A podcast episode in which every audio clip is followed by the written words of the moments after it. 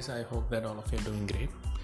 Well, in this podcast, I wanted to talk about one of the things that I happened to realize over a period of time, especially uh, by being in a very, very high risk of a situation. One of the things that we all need to learn is that all the high performance people or all the big, big CEOs of the company, the founders of the company, the people who are dealing at a mass level where they are impacting at a big level making big sum of money. They all have one thing in common common and that is they operate at a very high risk level.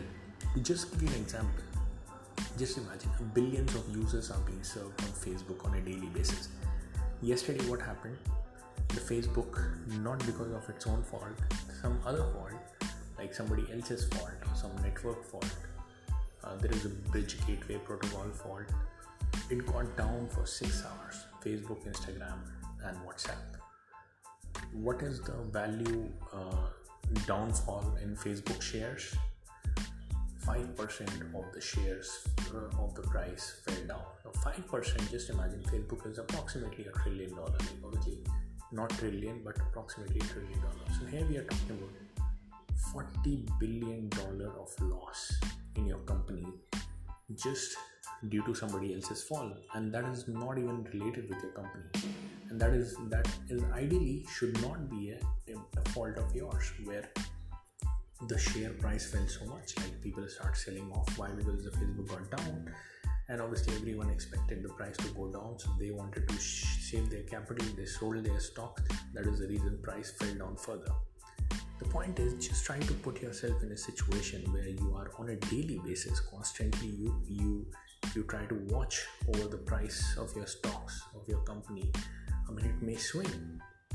Just imagine elon musk went on to one of the shows and smoked a weed. Tesla share fell like a huge amount of percent. Uh, i mean the company's net worth like billions of dollars are lost by just one small acts sometimes you are unaware of. So, this is the kind of a risk tolerance level these high performance people operate at. So, to be one, we need to be risk tolerable as well. And how can we be risk tolerable? We can only be, become risk tolerable by facing such situations.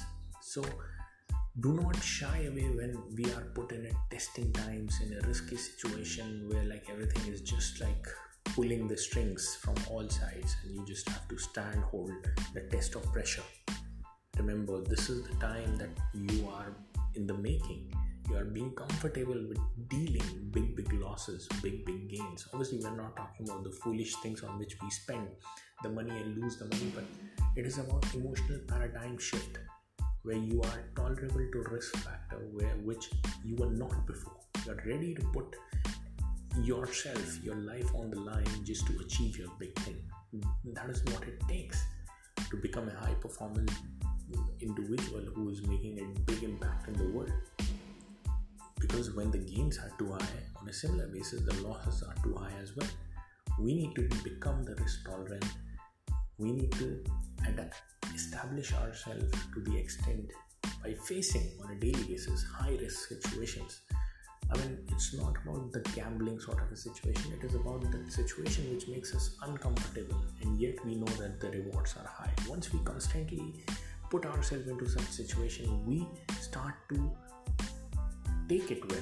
We start to understand that yes, there is a risk, but the reward is too high. And once we have tasted the reward, we want to experience that over and over again. That is what actually drives the big, big individuals. Once they have tasted the big reward they want to go over and taste it over again and again. So guys that's it for the podcast. I hope that you liked it. Again i'll keep it short thanks a lot for tuning in. If you'd like to have one-on-one personal call with me just go to abdullahzahid.com abdullah-hid.com and book your one-on-one personal appointment with me and the team will arrange for the call between us and i'll see all of you guys in the next podcast. Bye bye